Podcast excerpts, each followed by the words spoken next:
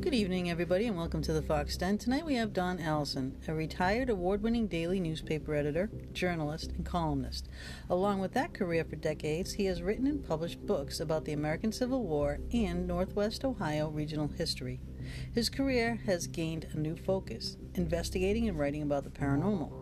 A handful of years ago, Don and his wife purchased an 1835 home in Ohio.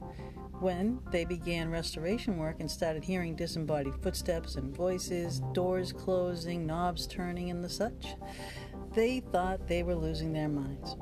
As these paranormal occurrences occurred, they began researching in the paranormal, talking to people in the field, etc. As Don learned more, he went from being a total skeptic to being open to his experiences, both in his home and at the historic Civil War battlefield of Gettysburg, Pennsylvania.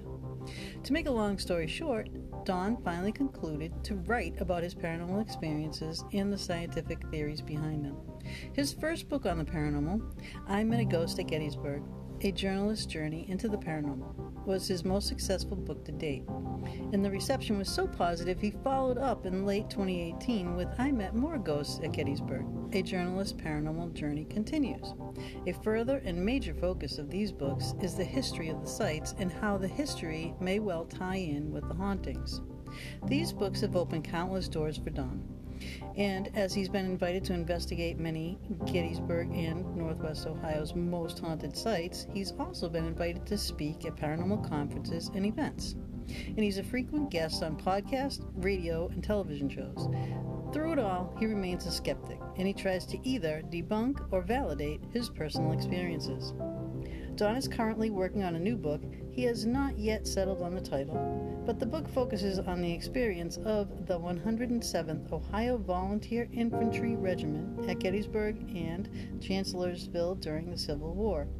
This is a combination of straight, well researched history combined with a look at compelling and very personal paranormal experiences that led Don to this unit's story.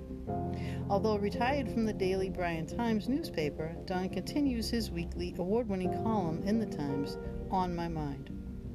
In addition to his books on the paranormal, Don's volume include a collection of his favorite columns, The Best of On My Mind, Hell on Belle Isle, A Diary of Civil War POW, Almost Award winning Christmas Carols, and others.